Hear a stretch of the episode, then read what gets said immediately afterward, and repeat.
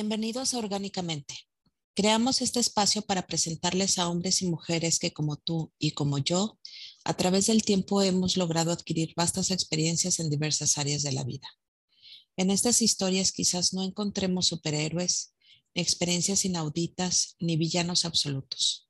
Solo verán representadas historias cuya característica principal es su modo de vivir extraordinariamente. Comenzamos. Hola a todos, ¿cómo están? Bienvenidos nuevamente a un episodio más de Orgánicamente. Adriana, ¿cómo estás? Hey, Vero, muy bien, gracias, muy bien. Aquí, como siempre, encantada de verte y encantada de tener un invitado este, con nuestra corresponsal, nuestra corresponsal desde la Florida. Hola, hola. ¿Cómo estás, Débora? Bien, ¿y ustedes las extrañaba? Sí, cómo no, ya teníamos ratito que no nos conectábamos. Las extrañaba. Prontito nos ¿Cómo vamos van a ver todas las cosas persona. por allá? Todo bien, gracias a Dios. Acá trabajando, talachándole mucho. Sí, ya sé, vienes la próxima semana, ¿verdad? A México. Voy el, el lunes, si Dios quiere, estoy por allá. Sí, muy bien. Así que a ver si hacemos algo, chicas. Muy bien, me parece Sí, estaría perfecto. increíble. Estaría ¿Nos tienes un bien. invitado, Débora? Tengo, tengo un invitado aquí, él es Georgie, él es eh, venezolano, eh, tiene este, una historia muy interesante, ¿no? Este, por, ya nos va a contar con calmita, pero tiene que ver un poquito también, según mi perspectiva, con, con estilos de crianza diametralmente opuestos y cuál ha sido su viaje, ¿no? De, de haber sido criado con estos, con estos dos estilos de crianza, yo creo que opuestos y, y dónde está ahora, ¿no? A través del tiempo. Él nos va a ir contando poco a poco. eh, me parece, me parece que Georgie tiene, tiene, como les digo, una historia muy interesante que contar. Entonces, pues nada, vamos a, vamos a darle el, el chance que se presente, ¿cómo ven? Muy bien. Bienvenido, Georgie. ¿Cómo estás? Hola, bien, bien, muchas gracias por la invitación. Eh, bueno, sí, me llamo Georgie, vivo en la Florida, eh, tengo 29 años Ok. y soy psicólogo, soy psicólogo también, egresado en una universidad en Venezuela. Emigré ya hace siete años a los Estados Unidos y bueno, acostumbrándome, todavía adaptándome, todavía acá. Ok, ok, muy bien. Eh, Cuéntanos, Georgie, ¿cómo, ¿cómo iniciaste este proceso que nos platica Débora de, de la crianza? ¿A qué ¿De, se dó- de- refiere? de dónde viene usted? ¿De dónde caballero? viene usted? ¿Quiénes Bueno, un poquito padres? complicado. Mira, a ver, eh, mi papá es del Líbano, fue criado allá en el Líbano, es una persona árabe, es una persona con diferentes religiones, venía de diferentes culturas, eh, diferente lenguaje, todo era súper diferente a lo que mi mamá en Venezuela estaba acostumbrada. Am, mi papá se emigra a Venezuela por guerras que hay en, el- en los países mediterráneos y conoce a mi mamá cuando él apenas tenía 25 años, si no me equivoco. Am, decidieron casarse, formaron una familia y bueno, tuvieron a mi hermano primero, que es el mayor, luego me tuvieron a mí y después a mi hermana. Am, ha sido un viaje totalmente lleno de diferentes culturas, diferentes lenguajes. Mira, me tocó aprender árabe, me tocó aprender eh, inglés, francés, o sea, era como una mezcla de todo en, en casa, ¿no? Se hablaba, si, si me regañaban era como, vamos a ver qué idioma va a hablar hoy mi papá. Ajá, ajá, ajá.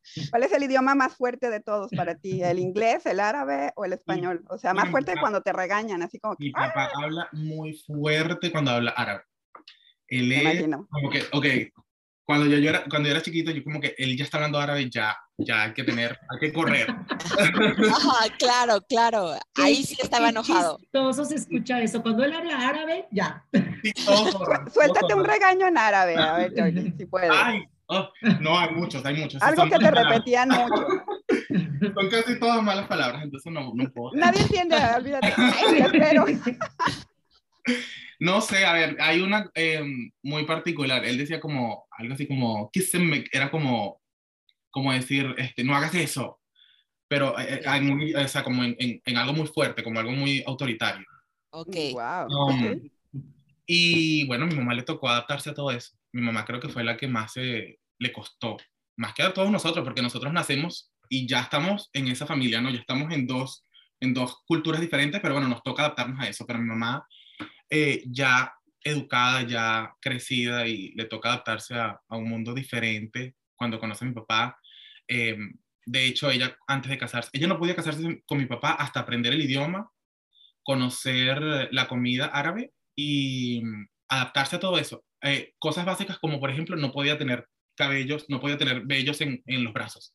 Y, y, en esa época eh, no había depilación, entonces era quemándoselos en las hojillas, en, en las hojillas de cocina. Ah, en las hornillas. Ajá, en las hornillas. Pasando el brazo, quemándose el vello. ¿Pero era requisito por la cultura de tu papá o, o por eso no podía casarse? Por mis abuelos decían que no, ellos, o sea, sus hijos no podían casarse con personas que fueran de Venezuela, tenían que casarse con personas árabes, única y exclusivamente. Ok. a ver, espérame, pero tu papá, tu papá llegó a Venezuela solo o con toda la familia también, o sea, llegó todo el clan. Sí, por la guerra tuvieron que mudarse todos a Venezuela. Ah, ok, ok. Entonces sí estaba cobijado como por su clan y, y en ese clan era prohibido que entres a menos que cumplas como ciertos requisitos. Exactamente. Entonces, em, mi mamá le tocó adaptarse a todo eso, le tocó cambiar su estilo de vida, eh, mi mamá enamorada pues luchó por todo esto, obviamente, y le demostró a la familia de mi papá que ella era apta para casarse con, con su hijo. Ok. Así O sea, que se tuvo que moldear. Sí. y dejar muchas cosas, me imagino, ¿no? Sí, claro, tuvo que, tuvo que adaptarse a todo, tuvo que sacrificar muchas cosas, tuvo que hasta pelear con su propia familia por, por esto, porque obviamente la familia de mi mamá no estaba de acuerdo con todos estos requerimientos que tenía que hacer para poder encajar en una familia. pero bueno, mi mamá dispuesta a hacerlo y enamorada, pues lo hizo todo, todo lo que tenía que hacer a pies de la letra. Y bueno, hoy día mi mamá habla muchísimo más árabe que mi papá, imagínate tú. Hey. ¿Y adoptó religión? Ay, perdóname. Bueno, antes, antes, la religión de mi papá era, bueno, cuando ellos ya estaban llegando ya eran católicos, pero igual el ser católico en el Líbano es muy diferente del ser católico nosotros en Latinoamérica. Entonces, nada, les tocó conocerse los dos y adaptar su propia religión a lo que ellos creían que era el catolicismo y bueno, así nos criaron a nosotros. El proceso de tu mamá de aprender todo esto y poder incluirse en la familia, ¿cuánto duró? ¿Cuánto anduvieron como de novios o pretendientes? No sé cómo se manejaba. Sí, ellos, ellos duraron em, aprendiendo, bueno, mi mamá duró aprendiendo todo esto a, a los seis meses, ya decidieron casarse, pero fue a la fuerza. No fue así como que, bueno, ya todos nos aceptaron. No fue tan fácil. ellos decidieron casarse eh, con apoyo de muy pocas personas del miembro familiar y, y ya casados ya nadie podía impedir nada, ya como que ya están casados. Entonces mi mamá fue aprendiendo también durante el, el matrimonio muchísimo. Ah, ok. Ah, ok, ok. Entonces lo hicieron, o sea, de manera rebelde, pues. o sea, empezaron, como muy forzado todo este rollo. Muy bien.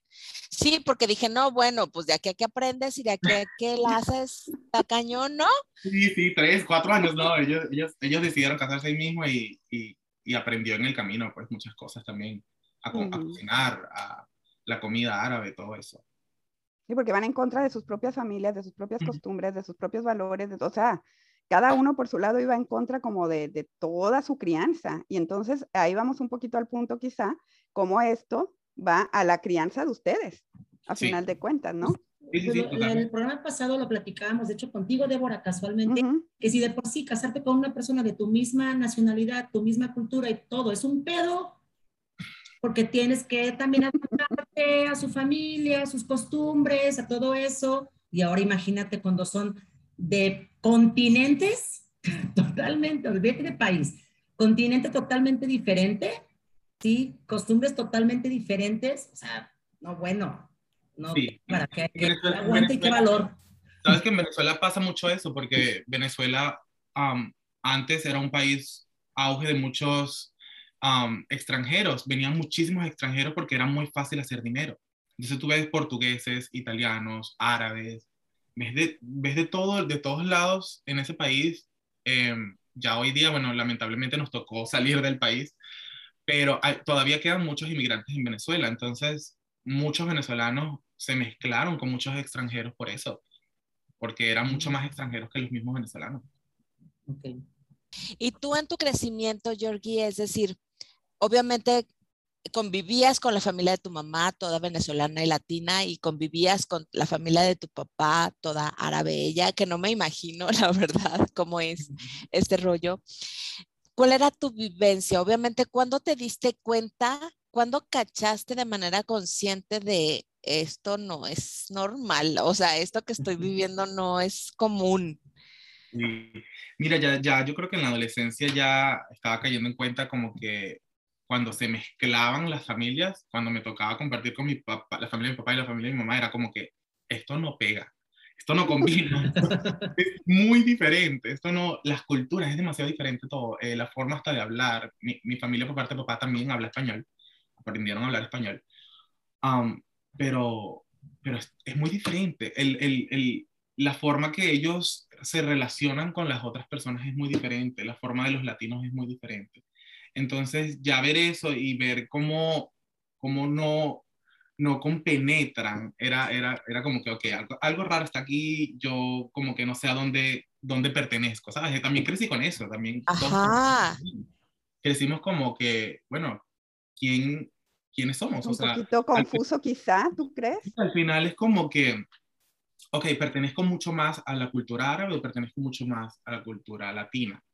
Um, y ya en el transcurso de, bueno, de la vida, ya cuando eres un poquito más adulto, entiendes que, bueno, tú mismo como persona eh, creas tu propia percepción de lo que es la vida. Em, pero, pero sí, fue un poquito complicado. Fue un poquito complicado ya en la adolescencia ver cómo, cómo todo era tan diferente. Eh, no, no se compenetraban. O sea, era, era muy, muy raro vivir eso dentro de una fiesta, por ejemplo, una fiesta, una boda, unos 15 años. Era como que, uy, esto está como raro. ¿Cuál es la, mayor diferencia que tú crees que, dijiste en esto no pega? Porque dicen como que muy diferentes y esto, esto no pega. Yo me imagino como mezclar huevo con, no sé, algo totalmente raro. Bueno, que, todos hacemos nuestras mezclas raras, ¿verdad? Sí, claro. Pero, pero como que no, no pega, no pega para nada. ¿Qué es lo que más tú crees que fue de peso en diferencias? Bueno, fíjate, nosotros los latinos nos gusta estudiar nos gusta estudiar, nos gusta ejercer nuestra carrera, somos muy pasionales con lo que hacemos, nos gusta ser intensos en lo que hacemos en, en cuanto a, a, una carrera, en cuanto a lo que nos gustaría dedicarnos en un futuro. Eh, creo que mi familia inmigrante, mi familia árabe, no tanto por lo árabe, sino por lo inmigrante, eh, le tocó llegar y empezar de cero y no, no enfocarse en los estudios, sino enfocarse en, bueno, hay que hacer dinero, y luego que se hace el dinero se monta un negocio. Entonces se monta un negocio y con esto trabajamos. Y era, eso, eso me parecía súper interesante porque era muy diferente a lo que yo quiero hacer con mi vida, que era también eso, era estudiar, era trabajar en lo que me gustaba. Pero mi familia por parte de papá no. Mi familia por parte de papá era abrir un negocio y dedicarse a eso y, y, trabajarle duro al negocio y, y estar ahí metido 24/7 um, y, y con eso vivir, con eso estar tranquilo. Oye, oye, Georgie, pero no sé si estamos mal porque luego son cosas que uno se entera, y pero es bien sabido que los, a los hermanos les gusta mucho el dinero. Es muy bien sabido, no, no sé si solamente tenga que ver, que ver porque son inmigrantes, pero siempre son muy, o sea, son muy, muy, muy estar persiguiendo los dineros, los dineros, los dineros. o sea, por eso. Sí, sí, de hecho mi papá este, nos decía a mis hermanos y a mí como que si ustedes no quieren estudiar, bien, yo les les monto un negocio. No era necesario. como que para qué pierdes el tiempo estudiando, genera dinero y... Dinero, dinero. Esas son las palabras de dicho de mi papá. Mi papá era así. No me gusta. De hecho, yo estudié, cuando yo estudié psicología hace ocho años que ya me gradué, mi papá decía, esa es una carrera de mujer, no estudies eso, no estudies nada. Estudia, eh, o sea, vente al negocio conmigo y yo te enseño y te monto un negocio. En cambio, como yo me crié en Venezuela y pues mi mamá también es venezolana, yo a mí se me inculcó mucho estudiar, a mí, a mí me gusta estudiar. Entonces, por eso elegí ese camino, ¿no? No, no quiere decir que sean menos árabes o más árabes o menos extranjeros, no, sino que fui criado en un país latino y, y, como te digo, nosotros nos gusta, nos gusta ejercer algo que nos dé pasión, nos, nos encante, nos, nos, nos dé sentido de vida. Oye, Georgie, en esta parte de, del disfrute del dinero, bueno, no, más bien, del buscar el dinero, ¿también lo disfrutan? siempre he tenido como esa duda. O sea, una cosa es como, ya sabes, o sea, como tener y sí chambear, chambear 24/7, hacer que el negocio fluya, tener lana, pero lo disfrutan, o sea, salen de vacaciones, viajan. Es como, sí, sí, sí es una cultura que sí disfruta lo que gana o nada más el, el, el, es como el saber o el tener como la certeza o la certidumbre de estar económicamente estables? Ah, yo creo que nunca es suficiente. Eh, así lo, mm. piensa eh, mi papá. Y así también fuimos inculcados los tres, mis, tres, mis dos hermanos y yo. Ah, nunca es suficiente. Por más que hagamos lo que nos guste, por más que hagamos lo que nos apasiona, siempre tiene que haber un segundo plan, siempre tiene que haber un, una segunda entrada de dinero, porque nunca es suficiente.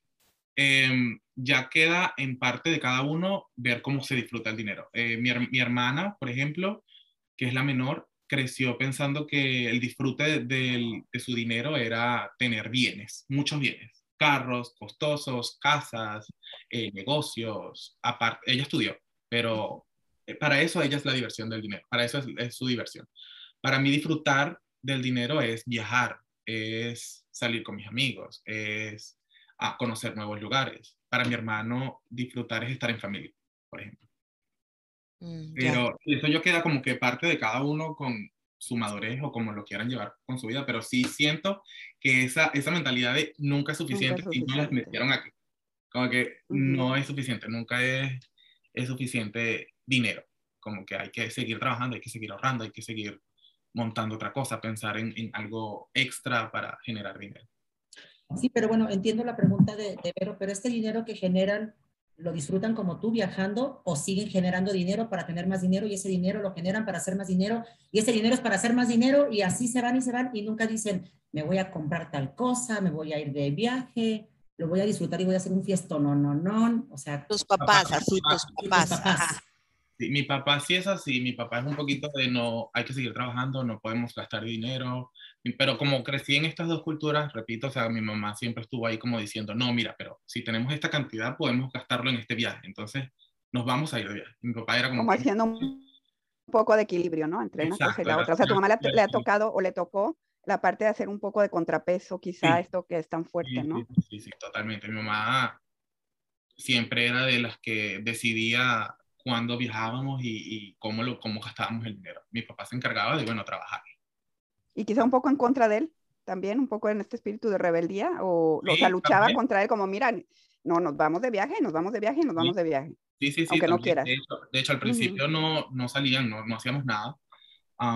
y cuando ya mi mamá, yo tenía que como unos 11, 12 años, mi mamá empieza a trabajar con, con, o sea, mi papá no quería que trabajara mi mamá. Entonces, eso fue como una discusión, una cosa, un, encontrar un, un, nivel medio, un balance en el medio y bueno, decidieron que mi mamá, ok, voy a trabajar en el negocio de mi papá. Y así, así empezamos como que, bueno, mi mamá empezó a tener dinero y era como que, bueno, si tú no quieres viajar, yo me llevo a mis niños. Y mi papá como que, bueno, ok, yo también voy. Entonces, ¿sabes? Así era como que lo nivelaban después. Ay, te perdí. Sí, perdón, perdón, perdón, perdón. ¿Ya me escuchas? Sí, sí. Ya, perdón. Perdí el audio un poco. Sí. Tu mamá, tú, tú, por ejemplo, tú ahora que ya eres un adulto, joven responsable, este, y ya vives de manera independiente, estás en otro país y todo el rollo. ¿Tú te animarías con esta experiencia? Digo, yo sé que a lo mejor no tienes como el plan, ¿no? A lo mejor maquiavélico ni mucho menos, pero ¿sería un problema para ti, por ejemplo, eh, em, relacionarte con una persona de otra cultura o es algo que te llama la atención? Ya sabes, como el, si este, el, el relacionarte con alguien siempre has tenido como curiosidad o si te parece como interesante este rollo de conocer culturas diferentes por tu misma crianza? A mí me encanta. A mí me encanta esa situación de conocer personas de otros países y saber su experiencia y saber cómo se vive en su país. De hecho, me encantaría poder viajar por todo el mundo y poder conocer diferentes culturas, diferentes religiones, diferentes lenguajes. aquí en la Florida hay parques de Disney, por ejemplo, y hay uno de los parques de Disney que es multicultural. trabajé ahí durante cuatro años y me llené demasiado de, de, de su lenguaje, de su cultura, de su religión y era como que, wow, esto es lo que a mí me encanta. Yo ni siquiera sabía, ¿no? Cuando ya me tocó trabajar en eso, cuando me tocó meterme ahí, era como que, ok, esto es lo que me gusta, me, me gusta muchísimo ese, ese, ese nivel de cultura, esa, esas cosas de, de, viajar a otros países y conocer distintas cosas que tal vez tú haces en tu país y que no es bien visto, por ejemplo, en otro país. Eso me fascina, saber de esas cosas. O sea, sí te quedó el gusanito, el, el interés, digo, porque yo definitivamente digo, no crecí así como tú en estas, en esta, como en, en, en, en esta polaridad a lo mejor de culturas. Y es algo que me llama mucho la atención, ¿no? Pero tú viviendo ya en eso que tú lo mamaste, ¿no? De decir, oye, tengo un papá que no, bueno, para entenderles un brete o tiene, o sea, o tiene una forma de ser y de pensar completamente diferente a mi mamá y a la cultura en la que estoy creciendo, porque aparte también yo creo que un equilibrio fue que no solamente que tu mamá fuera venezolana, ¿no? Sino que también vivieron ahí, pues entonces al final del día, pues eso se, o sea, se, se va como, como pegando, supongo yo, lo latino, ¿no? Ahora, eh, tu, la familia de tu papá logró, en, en el programa que tuvimos con, con Débora, eh, eh, algo que comentábamos era este rollo de no pelearse con la corriente, es decir, ella tomó la decisión de irse a vivir a un país diferente y a una cultura que aún así, aunque sea latina, pues obviamente era diferente. Y ella lo que le funcionó mucho es, o sea, meterse a la cultura. Así me explicó, ella se hizo puertorriqueña, ¿no? O sea, sin pelearse ni, ni, ni, renunciar a ser mexicana, ella eh, fue, fue como su manera de poder como sobrevivir, es decir, dejar de pelearse con la comida, dejar de pelearse con todo este rollo para poder ser. ¿La familia de tu papá lo logró? ¿O sí fue más, como fue más difícil? Sí, al principio fue muy duro, eh, más que todo para nosotros que somos de la segunda generación de mi familia. A mis primos les tocó eh, casarse con personas árabes. No se nos prohibía estar con personas. No tuvieron uh, opción. No tuvimos otra opción. Entonces era como que ese núcleo árabe en Venezuela no quería que nos mezcláramos con más personas. Eh, mi hermana cayó en eso, mi hermano cayó en eso. Hoy día ellos están casados con personas venezolanas, pero sí hubo un momento donde se nos prohibía completamente el acceso a, a personas venezolanas, aunque estudiáramos en colegios con venezolanos. Eh, siempre nos metían como en estos clubs de personas con personas árabes, personas de países mediterráneos, con personas extranjeras, para no, para no tener tanto acceso a, a tantos latinos, a tanto conocer otras culturas. Cuando ya fuimos creciendo, como que esa, esa, esa um, creencia se fue rompiendo poco a poco en, en los hermanos de mi papá. Mi papá también vio ese ejemplo en sus hermanos y era como que, bueno, ¿por qué no intentar? Y poco a poco fuimos metiendo personas eh, venezolanas a nuestra familia y, y así conocerlos y, y, hablar con ellos, interactuar con ellos, se dieron cuenta que no hay nada de diferencia. Uh -huh, uh -huh. Que todo igual. Que de fondo es lo mismo, ¿no? Ajá. Entonces, uh -huh. sí, hoy día ellos están casados con, con personas venezolanas, pero sí les costó muchísimo, muchísimo. Romper el esquema. Sí, sí, a ellos les tocó mucho más duro que a mí. Eh, mi hermano mayor eh, se casó ya hace ocho años y eso fue una novela, o sea, eso era um, seis años de pelea continua con mis papás para que él pudiera lograr hasta donde hoy está, que es casado con su esposa. Y mi hermana, bueno, también le tocó conocer muchas personas árabes al principio, cuando era un poquito más joven, y, y ya al final sí, como que ella se reveló y dijo como que, hey, déjeme elegir a mí, como que ya, no hay nada. Oye, nada oye pero tu papá no los apoyaba porque al final de cuentas tu papá inició el desmadre, pues, o sea, tu papá fue el primer rebelde sin causa. La primera oveja negra de la familia fue tu papá. ¿Él no los apoyaba en este rollo de sí, sean libres y amen a quien gusten? Eh, Sabes que mi papá fue mucho más relajado en eso, pero mi mamá se adaptó tanto a la cultura árabe que ella empezó a prohibirnos tener contacto con Como que ella asimiló la cultura, aún estando en Venezuela, ella, eh, por amor, como lo dijiste en un principio, como que adaptó toda su vida, lenguaje, costumbres y todo, o sea, según como lo dijiste a, a él, tal cual, porque si no, no era posible estar con él, así de entrada, ¿no? Totalmente. Entonces mi mamá era el tipo de personas que nos prohibía completamente hablar con personas venezolanas. De hecho, eh, adoptó muchas, muchas cosas de, la cultura árabe como suyas. Por ejemplo, una, algo que también yo comparto, bueno, que a mí me gusta en particular es que eh, mi hermana no podía, eh, no, tenía que casarse virgen. Entonces, sea cual sea la edad, ella tenía que casarse virgen. Y así era toda la familia de mi papá. Y mi mamá eso lo peleó hasta que mi hermana se casó. Ok. Y eso se habla abiertamente, es decir, se habla como una expectativa. Cuando te cases, tienes que casarte virgen. O sea, es ya... Este, Ese es el tema principal que hablan los árabes cuando tienen una niña. Oh, ok. Cuando tienen una niña es como que no puedes tener novio antes de los 18, no puedes eh, tener relaciones sexuales antes del matrimonio, tu boda va a ser arreglada al gusto de los papás. Eh, también hay como convenios de quién paga la boda y quién no en la cultura árabe. O sea, es, un tema totalmente. Es toda una negociación, es, es, toda una empresa, así. Ajá, totalmente, totalmente. A ustedes les ha tocado sobrevivir eso, ¿no? A lo largo del tiempo. O sea, lo has hablado, nos dices tu hermano, nos dices tu hermana, ¿y tú?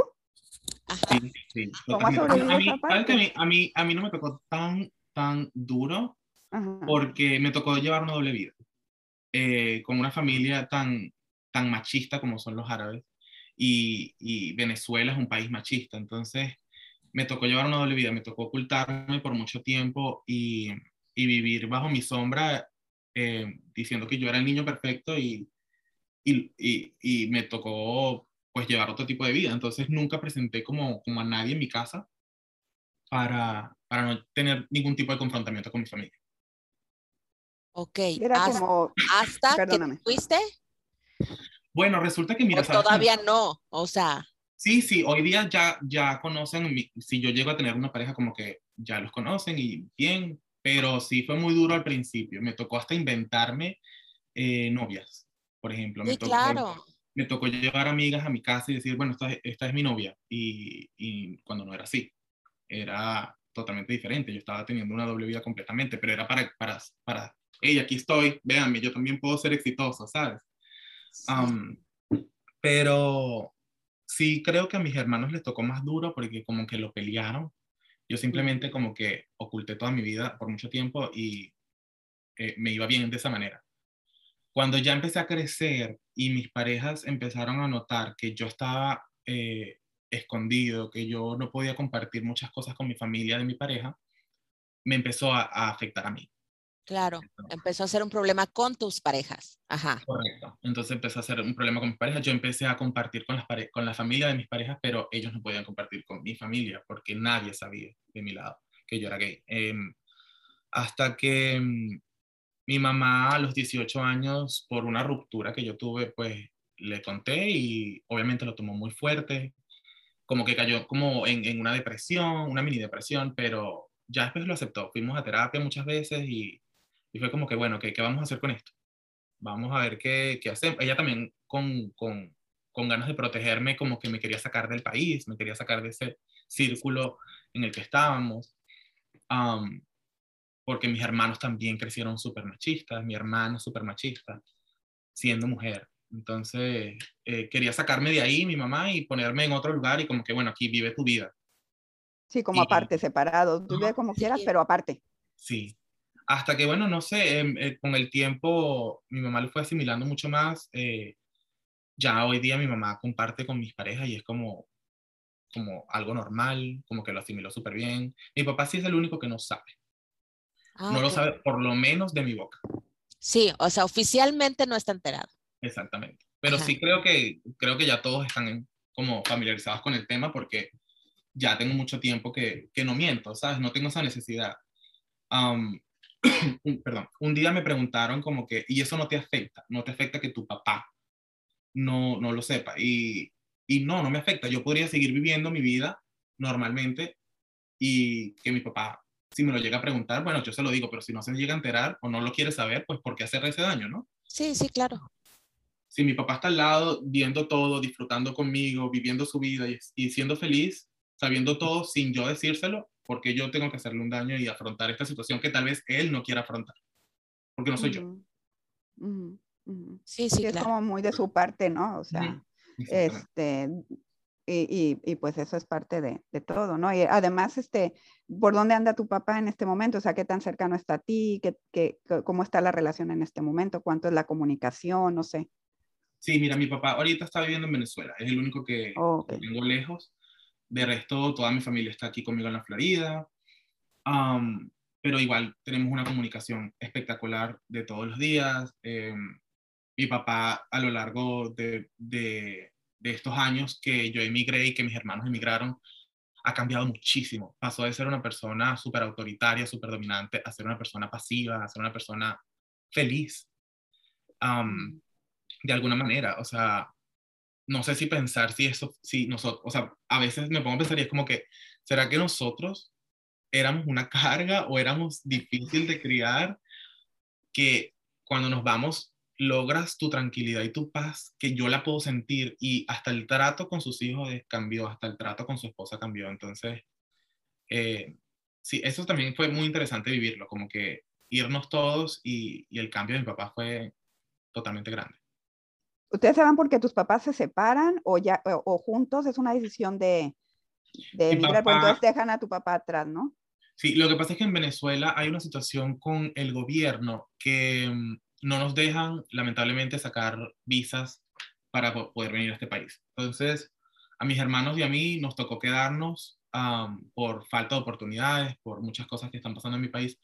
Y mi mamá decide seguirnos como buena madre, como mamá gallina, uh, y se, se decide quedar con nosotros. Mi papá no le gustó nunca la dinámica de este país y él tiene su vida en Venezuela. Siguen casados, siguen juntos, pero él vive en Venezuela y ella como que vive acá.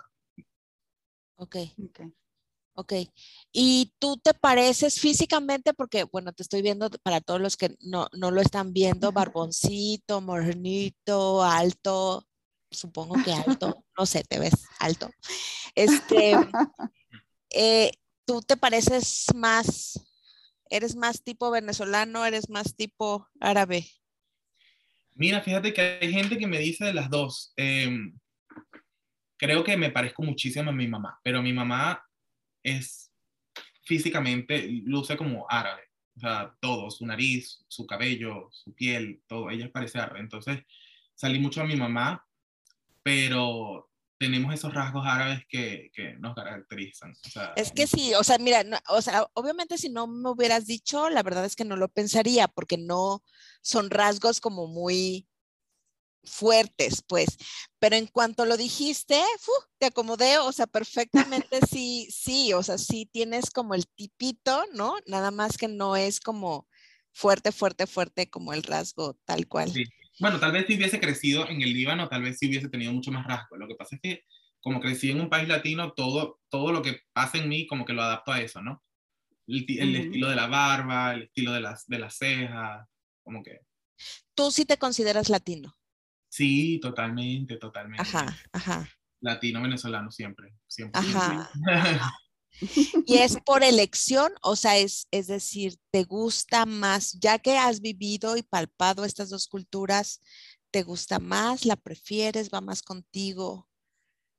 No, eh, digamos que mm, comparto las dos culturas, o sea, comparto muchas cosas de las dos culturas.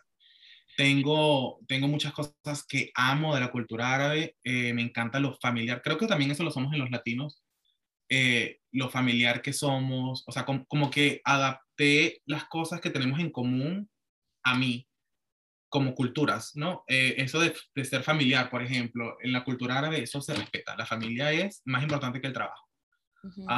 y en los latinos también. Entonces, eso como que lo adapto a mí pero hay cosas de las dos culturas que yo amo y, y no me arrepiento de haber crecido así, ¿no? De esas dos culturas tan, tan espectaculares. De verdad que sí. Yo sé que em, hay muchas cosas de la cultura árabe que podrían ser a simple vista eh, muy machistas o... Sí, muy duras, ¿no? Como muy, rígidas, creo. Pero yo creo que hoy día ya ha cambiado tanto um, ese estereotipo de los árabes porque se han mezclado con muchas más, muchas más personas y han visto que, que no es eso que de guerras ni, ni, no es nada más eso, ¿no? Porque hay, hay, hay sí que hay ciertas personas de, de, esta nacionalidad que hacen cosas malas, pero hay personas de la que hacen cosas horribles. Entonces, um, me encantan las dos culturas, de verdad que crecer en las dos culturas me, me ha hecho la persona que soy hoy día y, y me encanta eso, me encanta. Y ahora que estás en, en, otra, en otra cultura, ahora que, pues supongo ya que te vas a establecer allá, supongo, digo, si las cosas no cambian como de este lado, es muy posible que tú ya hagas tu vida de aquel lado del río, ¿no?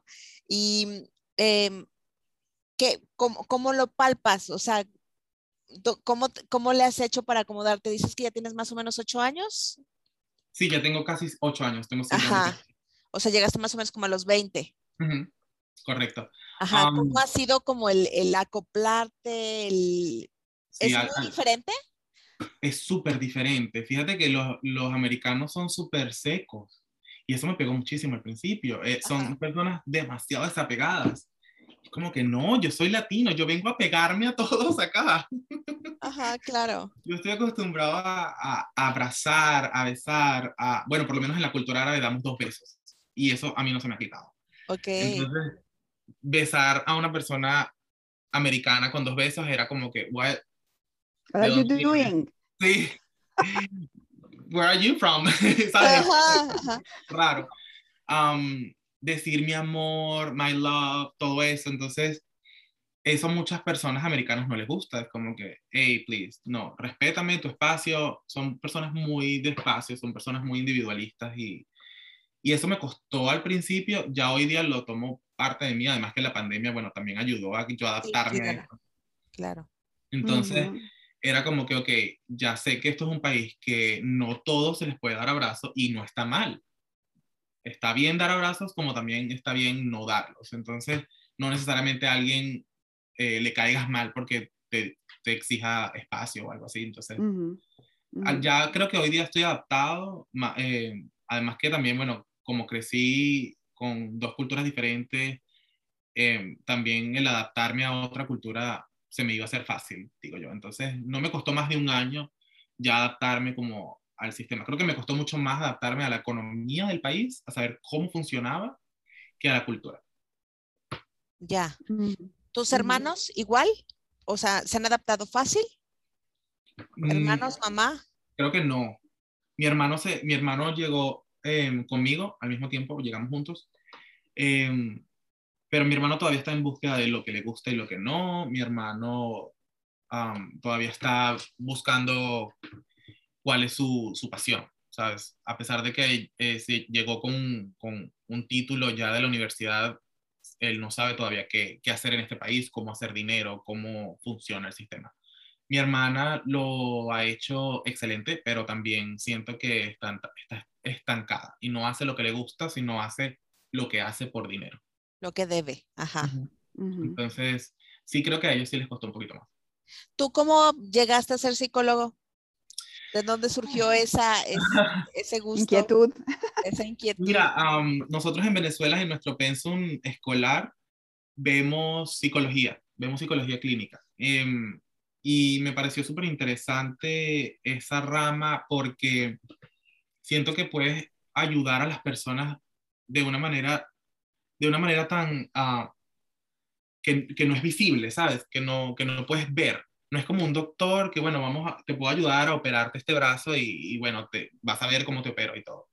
No, la psicología viene de la mente, entonces eso de estar sano mentalmente y de ayudar a otra persona a estarlo es, wow, eso me parece un arte increíble. Eso es, para mí eso es una pasión increíble. O sea, yo cuando estudié eso y de hecho en toda la carrera siempre alardeaba de que, hey, hice esto, o, o hice, hoy aprendí esto, y hablaba con toda mi familia sobre las patologías y sobre los trastornos, y era, era como que, wow, me acuerdo en las clases que hablaban sobre eso, y era como que todos mis, mis compañeros de, de clase era como que, ay, yo tengo eso, ay, yo tengo aquello. Y, y, eso me encanta, te lo juro, eso, eso a mí, para mí eso es un sueño poder volver a ejercer en este país la psicología. Bueno, estoy en eso, estoy estudiando a ver si ya puedo lograr tener el título en este país. Eso te iba a preguntar, o sea, ¿cuál, cuál, si ya estabas haciendo ese proceso también ahí, porque sí entiendo que sí es un poco más, pues un poco complicado, pues, o sea, sí, tiene que, cubrir varios requisitos, ¿no? Sobre todo en estas profesiones que tienen que ver con salud. Sí, súper, súper, súper. Eh, aquí es súper complicado en, en, cuanto a lo económico, en cuanto a tiempo, eh, eh, es súper complicado. De hecho, una carrera de, dos años o tres años te puede llevar cinco años por el tiempo, o sea, no, tienes que sacar tiempo donde no tienes. Aquí las personas normalmente tienen dos trabajos eh, porque no nos alcanza para vivir. Entonces, yo gracias a Dios tengo la facilidad, disculpa, de que mm, trabajo en Disney y Disney eh, tiene un programa de estudios súper importante donde me cubren las, el 100% de, de la universidad. Entonces, ya estoy metiendo ya los últimos documentos para poder ejercer lo que me falta de créditos para ejercer en este país, para tener la licenciatura en este país. Ok, entonces nos vamos a quedar fieles a la empresa hasta que eso ocurra. Hasta que eso ocurra, fieles a Disney, completamente. Sí, sí, Amo Disney. sí. Pues sí, de los múltiples beneficios que tiene una buena empresa, la verdad es que pues hay que aprovecharlas, pues. Sí, sí, sí, y, y, es algo, como te digo, súper costoso. Aquí estudiar es súper costoso, entonces es gracias a Dios un beneficio que tengo y bueno, tengo que aprovechar también para, para poder ejercer acá. Porque tu intención es ser psicólogo clínico, supongo. Siempre, siempre fue mi intención. De hecho, yo salí de mi país, había ejercido seis meses más o menos. Me tuve que salir del país por cuestiones de, de inseguridad, pero cuando llegué a casa era mi plan. Mi plan era, voy a estudiar psicología, cueste lo que cueste, voy a empezar a trabajar.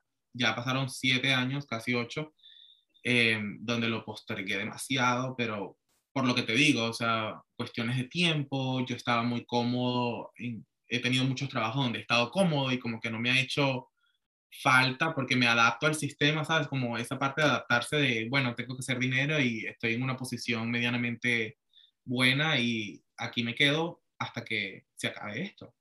Pero me pasa que se acaban y quedo en el aire, entonces como que no, porque estoy haciendo lo que no me gusta, porque estoy haciendo algo que no es seguro. Entonces, ya es hora de empezar a estudiar. De hecho, yo lo hablaba con, yo estoy en terapia y lo hablaba con mi terapeuta y, le decía como que um, no puedo postergar esto más porque me estoy quedando en el aire. Entonces, ya necesito empezar a meter los documentos para empezar a estudiar. Y si Dios quiere, ya empiezo en enero. Y si no se te hace, Georgie, bienvenido a México. Ay, sí, mira, este es mi segundo plan. ¿Sabes qué? Yo dije, bueno, si aquí las cosas acaban, si aquí no me va bien, yo me voy a México. Neta, neta, neta, la verdad es que yo creo que serían felices de recibirte y tú con el acento que tienes, ya la... Válgame, yo voy, yo voy a cita con ese psicólogo nomás, pero, pero por el acento y después, mira, eh, es una persona, ¿no? Desde mi punto de vista que tiene mucho carisma, yo se lo he comentado ya anteriormente, es una persona que tiene mucho carisma, entonces es, es una persona, ¿verdad? Que, que conociendo lo poco que lo conozco, uh, y por eso se me hizo muy, muy interesante que estuviera hoy con nosotros, ha tenido que romper muchas barreras, eh, muchas barreras de culturales, eh, eh, muchas barreras de crianza, muchas, muchas barreras este, y obviamente también, ¿no? Por su identificación de género, este, digo, perdóname, por su, por su preferencia sexual, ajá, perdóname. Entonces, es, es, es como estar en, en, un poco en contra y superando muchas cosas, muchos obstáculos, muchas barreras, venir con una profesión ya hecha, que a mí también me ha tocado, pues, porque yo vine mm, eh, como psicóloga, con, con, con, con, todo, con todas las de la ley, de México, luego de Puerto Rico y cuando llego aquí pues no soy nada. así es. no soy nada, no eres nada, no, no, no, no tienes la licencia de acá, entonces mm, eh, sé eh, de primera mano lo que eso significa y entonces también como que luchar con eso, más con, su, con, con la forma de ser de él, ¿no? Como él estaba diciendo de te abrazo, te beso, mi cariñito, mi amor, mi esto, mi el otro, y aquí como que, que también es una barrera que de alguna manera hay que, hay que romper este, entonces es como superarte, superarte, superarte y, sobreponerte a muchas cosas. Entonces eso genera eh, fricciones, que te digo, yo las he vivido en un sentido, pero sé que, que, Georgie las ha tenido que vivir también en otros sentidos, ¿no? Y quizá más profundamente.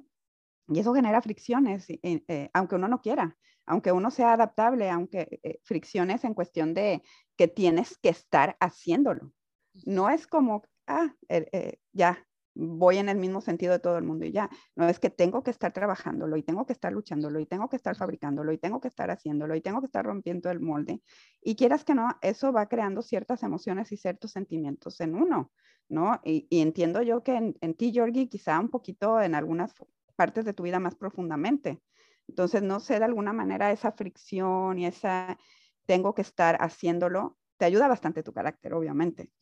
Pero en que eh, me, me sigue lo que te estoy diciendo, o sea, es como eh, por, en, en qué ha incidido en ti, en tu vida día a día, en qué, ha, qué has estado teniendo que picar piedra y acomodarte y eso, y, que, y, y que, ha, que, en qué ha incidido en ti internamente, pues emocionalmente, no sé si... si sí, lo voy, a, lo, voy a, sí, lo voy a traducir así, Georgie, es como...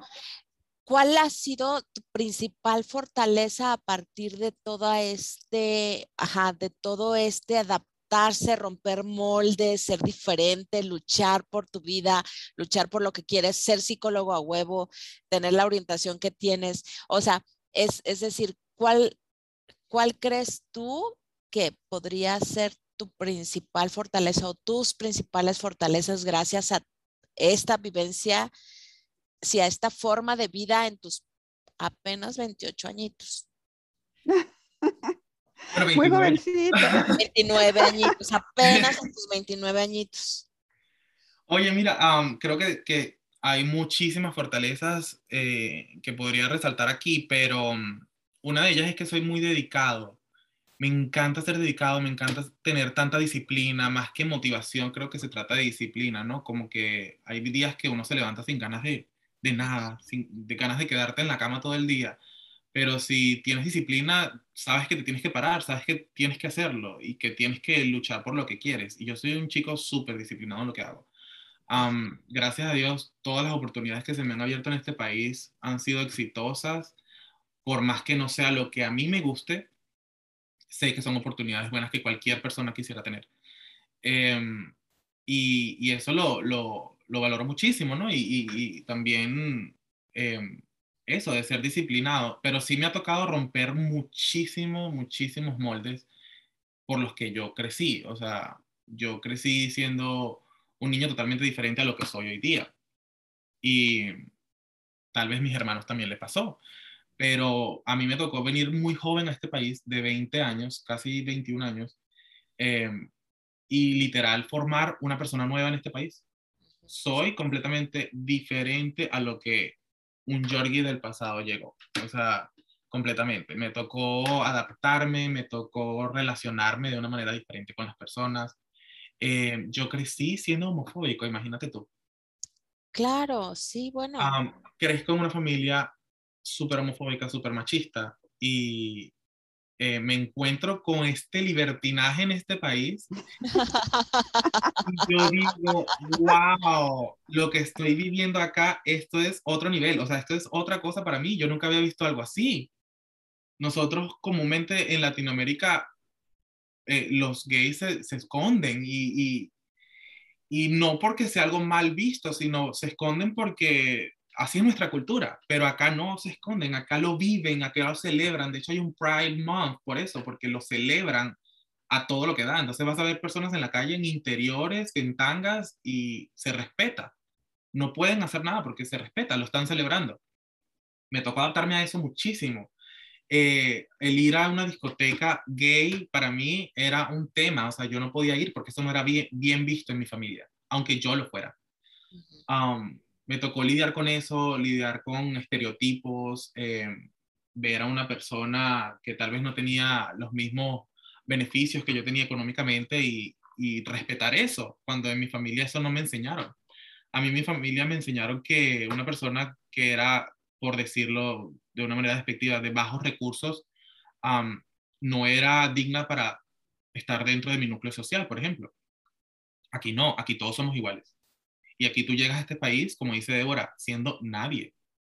Entonces, romper todos los estereotipos, romper la forma de que te criaron y, crear una nueva persona, para mí eso fue un, debate conmigo mismo desde el relacionarme con las personas, relacionarme en pareja. O sea, eso fue un tema súper grande que me tocó eh, lidiar y todavía estoy lidiando. O sea, son cosas que, creo que día a día se van rompiendo, ¿no? Y, y bueno, ahí trabajando en eso, trabajando en, en la adaptación todos los días y, y, siendo una mejor versión de mí, o tratando de serlo por lo menos.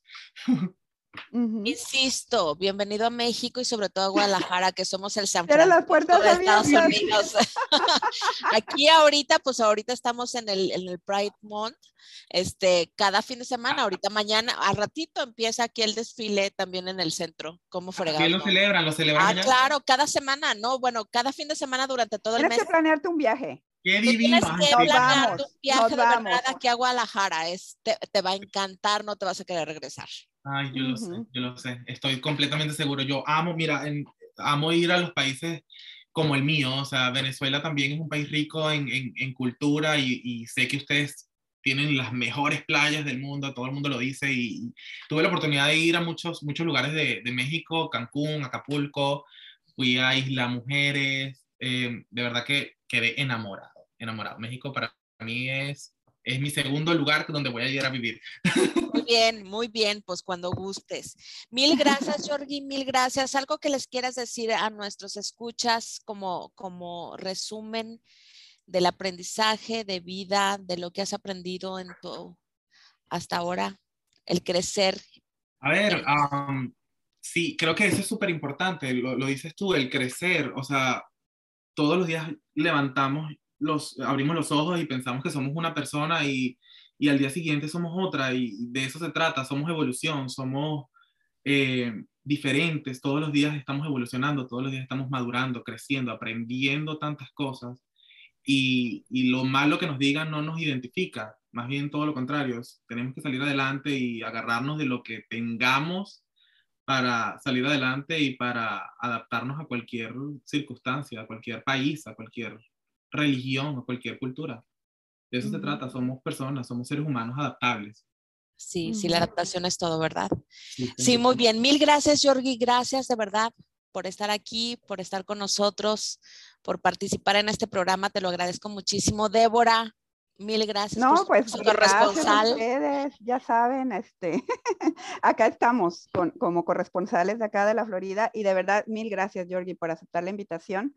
Eh, valoro mucho tu, tu, fortaleza, tu entereza, tu valentía y el poder romper, este, no, o sea, no son los estereotipos externos, son los estereotipos que nosotros a veces mismos nos imponemos por nuestra crianza. Entonces, eso es lo, lo que yo rescato mucho de este, de este podcast de hoy el poder haber roto con tus propios estereotipos que por crianza de alguna manera, pues creciste con ellos, ¿qué vamos a hacer, no? Y, y, y la manera que tú mismo lo has, lo ha, has sido genuino contigo mismo y lo has podido hacer, yo lo valoro muchísimo y te lo agradezco muchísimo.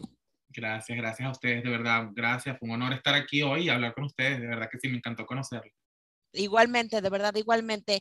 Adriana se disculpa, tuvo que desaparecer a mitad del programa por un asunto personal, pero este, pues bueno, ya después se despedirá, espero yo el viernes que podamos tener el programa juntas, ahí les explica más o menos, ¿sale?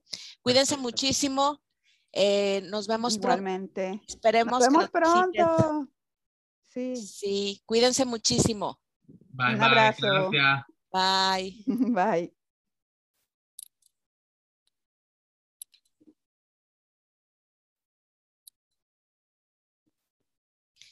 Muy bien, chicos, una disculpa, ¿eh? Este, Ay, Dios.